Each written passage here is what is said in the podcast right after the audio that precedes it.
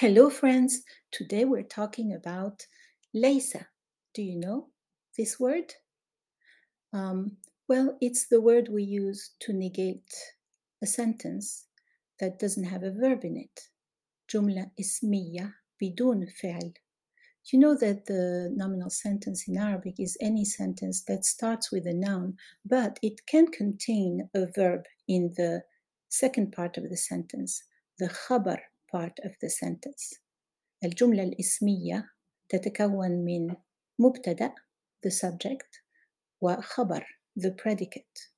المبتدأ دائما اسم the subject is always a noun اسم أو ضمير a noun or a pronoun والخبر قد يكون فعل the predicate may be a verb when we have a nominal sentence that has no verb in it, we use "laysa" to negate it. So, in order to conjugate "laysa," and you do conjugate it, it's not a verb, but we conjugate it as we would conjugate a verb in the past. In fact, "laysa" is conjugated just like the verb can. And as you probably know, the verb kana is an irregular verb because it has an alif in the middle. It has what we call a weak radical in the middle of the verb, of the root verb, which is kaf, alif, nun. In fact, it's kaf, waw, nun, because that alif changes to waw in the present. But anyway, in the past, there's an alif in this verb in the middle, and this type of verb is called mu'atal al-wasat. It is ill in the center, that is, it has a weak radical in the center, and that makes it irregular. So, as you probably know, when you conjugate the verb can, you keep the alif in the third person. So you say huwa kana with an alif, hiya kanat with an alif um, Homa Kana in the duo, Homa Kanata, if there are two girls, and Hum Kanu, they were masculine, and uh, Hunna, Kunna. Notice that in the feminine singular, there is no alif uh, in the conjugation. Keep that in mind. So in the third person, the alif is kept, except for the uh, feminine plural third person, Hunna kunna.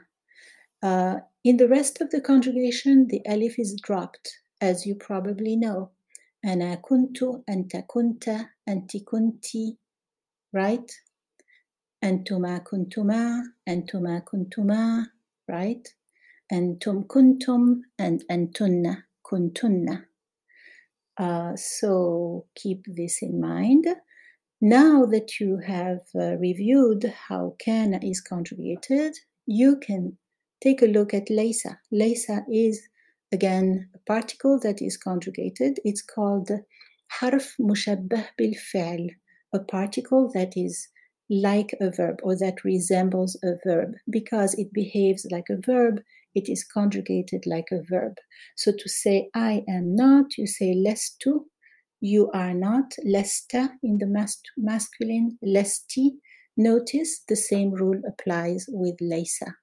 You keep the alif in the third person. هو ليس not the alif, the ya in this case, right? Uh, ليس هو ليس هي ليست etc. In the third person, you keep the ya, except for the third person feminine plural. هن لسنا. There is lam fatha. There is no ya lesna.